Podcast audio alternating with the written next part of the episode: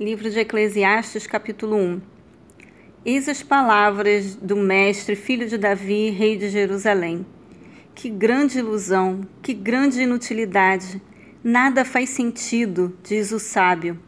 Que vantagem tem o ser humano em todo o seu trabalho em que tanto se dedica debaixo do sol? Gerações nascem e gerações morrem, mas a terra permanece sempre do mesmo jeito.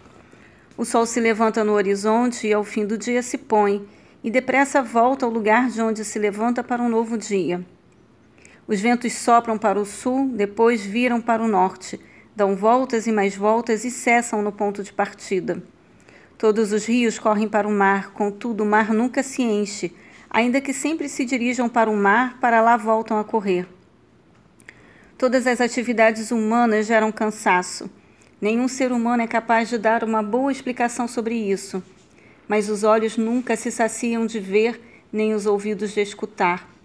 O que foi voltará a ser, o que aconteceu ocorrerá de novo, o que foi feito se fará outra vez.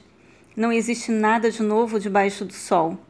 Será que há algo do qual se possa dizer, vê, de fato, isto é absolutamente inédito? Não, já existiu em épocas anteriores à nossa. Ninguém se lembra dos que viveram na antiguidade não há recordações do que aconteceu no passado, e mesmo que ainda vier a ocorrer de significativo, não será lembrado por todos que vierem depois disso. Eu, o sábio, fui rei de Israel em Jerusalém. Empreguei todo o meu coração em investigar e a fazer uso do saber para explorar tudo que é realizado debaixo dos céus. Que fardo pesado Deus colocou sobre os ombros dos seres humanos para deles se atarefarem Examinei todas as obras que se fazem debaixo do sol e cheguei à conclusão de que tudo é inútil. É como uma corrida sem fim atrás do vento. Não se pode endireitar o que é torto, da mesma maneira que não se pode contar o que está faltando. Então fiquei meditando. Ora, aqui estou eu com tanto conhecimento acumulado que ultrapassa a sabedoria dos meus predecessores em Jerusalém. Minha mente alcançou o ponto mais alto do entendimento e do saber.